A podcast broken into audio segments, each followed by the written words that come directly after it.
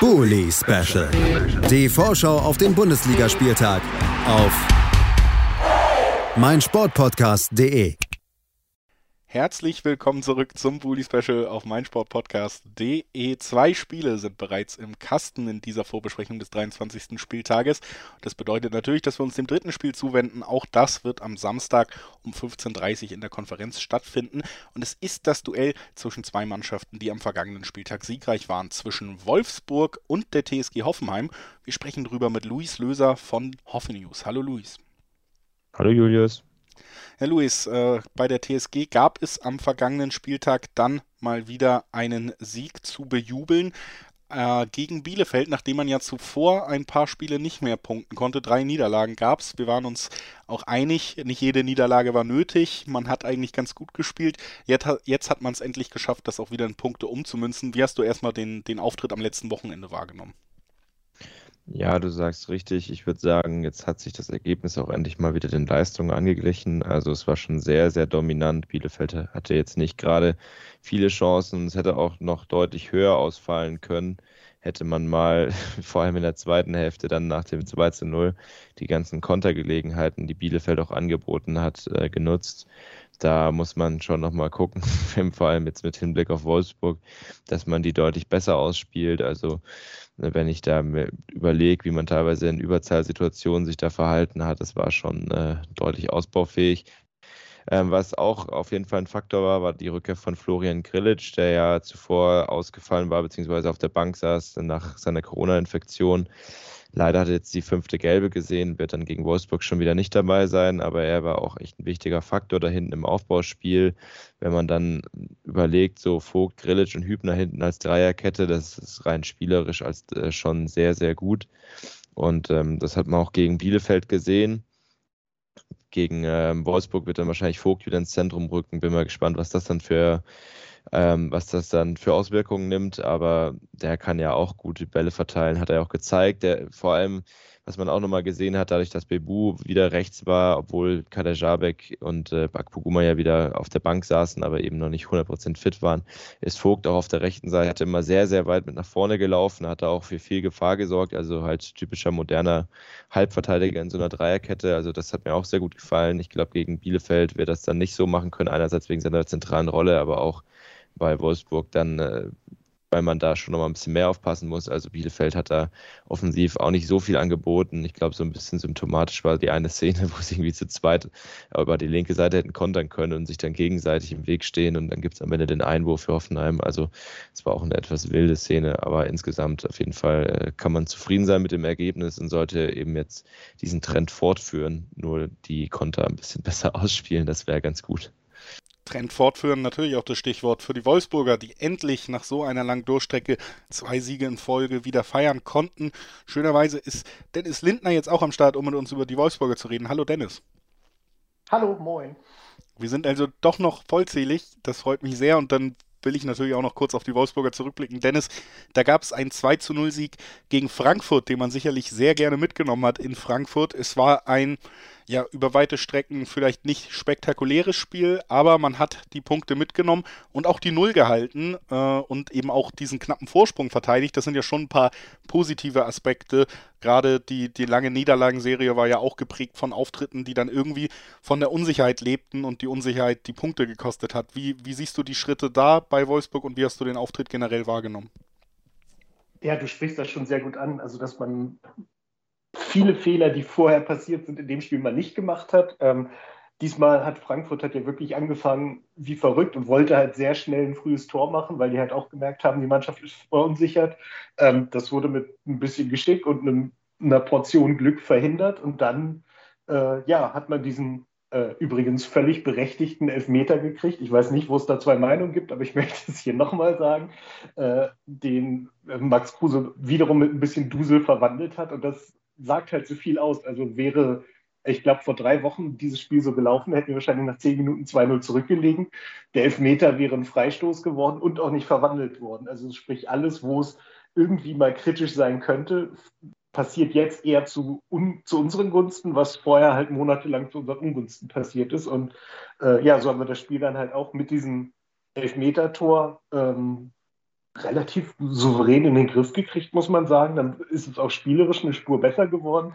Ist immer noch nicht das Gelbe vom Ei, das wollen wir uns nicht vormachen, das sagt ja auch keiner, aber es ist ein, ein wichtiger Schritt in die richtige Richtung gewesen. Die Mannschaft hat gezeigt, dass sie das dann auch äh, verteidigen kann, über den Einsatz kommt und hat dann ja Eintracht Frankfurt komplett äh, totgestellt. Also sie hatten ja im Endeffekt keine richtige Chance mehr über den Rest der Spielzeit. Und dann hat man halt in der 90. auch das große Glück, dass so ein, so ein Hintereggerball dann genau äh, Luke Bacchio vor die Füße fällt und der dann auch noch Trapp am kurzen Pfosten überrascht. Äh, das war dann aber ja fast egal, weil man hatte nicht das Gefühl, dass Frankfurt jetzt noch ein Tor schießen könnte, sondern man hat das relativ souverän sozusagen von der Spitze wegverteidigt. Und äh, das hat mir gut gefallen. Der Einsatz passte, die Mannschaft ähm, wächst wieder mehr zusammen. Äh, Wind im Sturm ist halt sehr umtriebig, immer dabei. Der hat jetzt in den ersten zwei Spielen noch gleich mal die Härte der Bundesliga kennengelernt. Ich glaube, da gewöhnt er sich auch schnell dran und äh, dann könnte das echt was werden. Also durchaus auch positive Aspekte aus den beiden Siegen der Wolfsburger dabei. Luis spielerisch vielleicht noch Luft nach oben bei den Wolfsburgern, aber das Spielglück passt wieder. Ein Max Kruse ist mittlerweile am Start. Wie blickst du auf den Gegner jetzt? Ja, ich glaube, dass Kruse auf jeden Fall ein großer Faktor sein wird. Es ist schon äh, erstaunlich, wie sehr schon das Spiel jetzt auf ihn ausgerichtet ist nach der kurzen Zeit. Dazu äh, tut sich die TSG ja schon auch gerne mal schwer gegen äh, Mannschaften, die defensiv sehr stabil und kompakt auftreten. An sich ist es so, dass Hoffenheim in Wolfsburg genau einmal gewonnen hat und es war 2012, damals noch unter Markus Babbel. Ähm, also wird vielleicht langsam mal wieder Zeit, aber auf jeden Fall, ähm, wenn es nach Wolfsburg geht, dann äh, freue ich mich meistens nicht so, weil, es eben äh, nicht so erfolgsversprechend ist. Und ähm, ja, ich denke, die TSG wird auf jeden Fall wieder sehr dominant auftreten, sehr viel Spiel machen müssen und dann sich eben wieder die Chancen herausspielen. Ich glaube, es wird nicht so einfach sein wie gegen Bielefeld, wo gefühlt jede Flanke zu einem zu einer gefährlichen Szene geführt hat, einfach weil Wolfsburg da deutlich stabiler steht und da ja auch eine sehr starke Innenverteidigung hat. Also wird ein schwieriges Spiel aus TSG-Sicht. Dennis, aus Wolfsburger Sicht äh, war der Spielplan ja jetzt tatsächlich so ein bisschen so, als könnte man, man könnte sagen, man konnte sich schrittweise an dieses Spiel jetzt gegen Hoffenheim rantasten. Erst gegen den 18. aus Fürth gewinnen, da ähm, natürlich auch viel Glück noch dabei gewesen. Dann der Sieg gegen Frankfurt, die auf Platz 10 stehen. Und jetzt geht es gegen eine Mannschaft, die auf Platz 5 steht und zu den sehr guten Bundesligamannschaften in diesem Jahr gehört. Siehst du diese Schritte jetzt getan, dass man hier auch gute Chancen auf den nächsten Dreier hat? Hm, das ist schwer zu sagen, weil wenn ich jetzt sage, klar hat man Chancen, dann klingt das ein bisschen zu zuversichtlich, weil also ich, so sehr will ich dem Frieden noch nicht trauen. Das waren jetzt zwei Spiele, die durchaus auch hätten anders laufen können.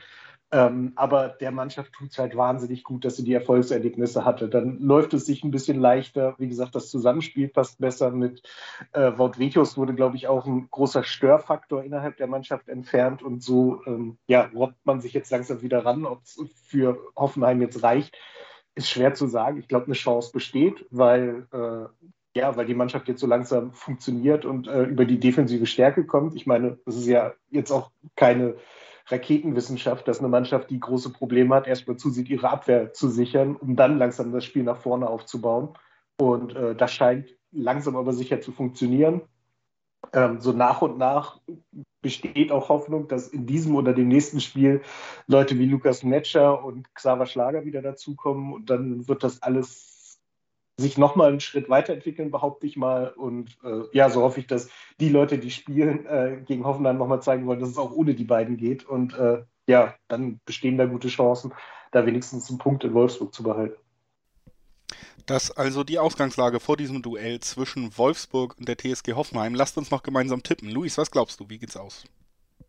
Ja, ich habe ja gesagt, die, die Durchstrecke, ich bin schon recht zuversichtlich, dass man auf jeden Fall nicht verliert, aber ich tippe einfach mal auf ein 1-1. Mal gucken, ob André Kramaric vielleicht wieder einen Impact nehmen kann. Der ist jetzt wieder zurück nach seiner Corona-Erkrankung. Vielleicht auch von Beginn an wird man dann sehen. Aber ja, 1-1 würde ich sagen. 1-1 der Tipp von Luis Löser von den Hoffe News. Dennis, was glaubst du? Ähm, nee, ich glaube, wir gewinnen das. Ich glaube, wir gewinnen das 2-1. Max Kruse macht wieder ein Tor und winnt auch sein erstes. 2-1, der Tipp von Dennis Lindner. Und ich schließe mich da mal an, denn ja, ich glaube irgendwie, wenn man das Spielglück hat, dann gibt es kaum dankbarere Gegner als Hoffenheim. Ich rechne mit einem Spiel, wo Hoffenheim durchaus die Chancen haben wird, mindestens ein Unentschieden zu schaffen, aber vielleicht dann eben doch diese Chancen auch öfter liegen lässt und am Ende Wolfsburg davon profitiert und deswegen knapp gewinnt. Ist irgendwie so mein Gefühl, ja, aufgrund der, der Hoffenheimer Effektivität, die manchmal irgendwie doch fehlen will, gerade wenn der Gegner ein bisschen Glück hat. Deswegen auch 2-1 mein Tipp und ich bedanke mich bei Luis Löser von den Hoffi dass er heute bei uns war. Danke dir, Luis. Gerne. Und natürlich auch vielen Dank an Dennis Lindner. Danke, Dennis. Gern geschehen. Und wir, liebe Zuhörerinnen und Zuhörer, machen gleich direkt weiter mit Arminia Bielefeld. Die spielen gegen Union Berlin. Also die Ex-Mannschaft von Max Kruse folgt auf die Mannschaft von Max Kruse. Bleibt gerne dran. Schatz, ich bin neu verliebt. Was? Da drüben. Das ist er. Aber das ist ein Auto. Ja, eben. Mit ihm habe ich alles richtig gemacht. Wunschauto einfach kaufen, verkaufen oder leasen. Bei Autoscout24. Alles richtig gemacht. Wie baut man eine harmonische Beziehung zu seinem Hund auf? Puh, gar nicht so leicht. Und deshalb frage ich nach, wie es anderen Hundeeltern gelingt, beziehungsweise wie die daran arbeiten. Bei Iswas Dog reden wir dann drüber. Alle 14 Tage neu mit mir, Malte Asmus und unserer Expertin für eine harmonische Mensch-Hund-Beziehung, Melanie Lippisch. Iswas Dog mit Malte Asmus. Überall, wo es Podcasts gibt. Bully Special. Die Vorschau auf den Bundesligaspieltag auf meinsportpodcast.de. Schatz, ich bin neu verliebt. Was? Da drüben. Das ist er. Aber das ist ein Auto. Ja, eben. Mit ihm habe ich alles richtig gemacht. Wunschauto einfach kaufen, verkaufen oder leasen. Bei Autoscout24. Alles richtig gemacht.